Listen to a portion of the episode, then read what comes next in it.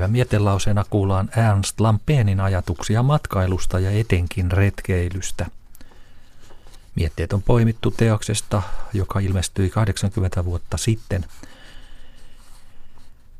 Nykymaailman aikaan on retkeileminen tullut päivän polttavimmaksi kysymykseksi.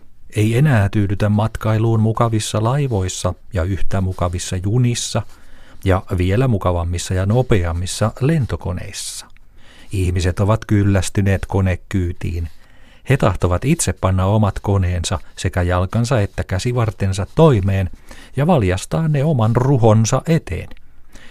Vauhti ei täten tule olemaan yhtä nopea, mutta vaihtelevaisuus ja hauskuus sitä suurempi.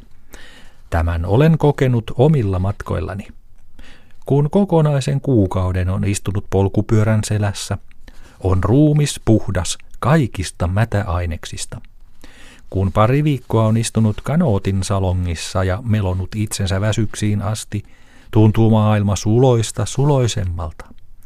Mutta kun saman verran aikaa on ohjannut moottorivenettään, valtaa haukotus ihmisen, sillä matka on ollut ikävä, vaikka onkin saanut nähdä maailmaa enemmän ja lisäksi saanut ihailla kauniita maisemia. Ja kun kaksi viikkoa on päivittäin ajanut autossa, on ihminen täysin tylsä. Kone on auttamattomasti yksitoikkoinen vehje, joka tekee hyvän ja hyödyllisen työn, mutta ei suo itsetoiminnan iloa ihmisille.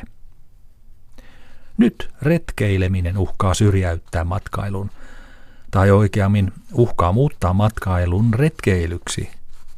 Retkeileminen on ihmisen, varsinkin nuoren miehen ja naisen, kaikkein oleellisimpia intohimoja.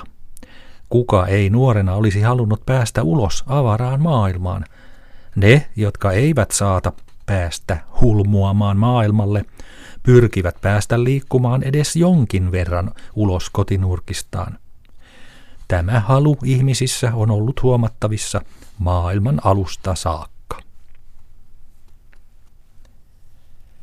Näin kirjoitti Ernst Lampien teoksessaan Maailman kylillä ihmisiä tapaamassa, joka teos julkaistiin vuonna 1936.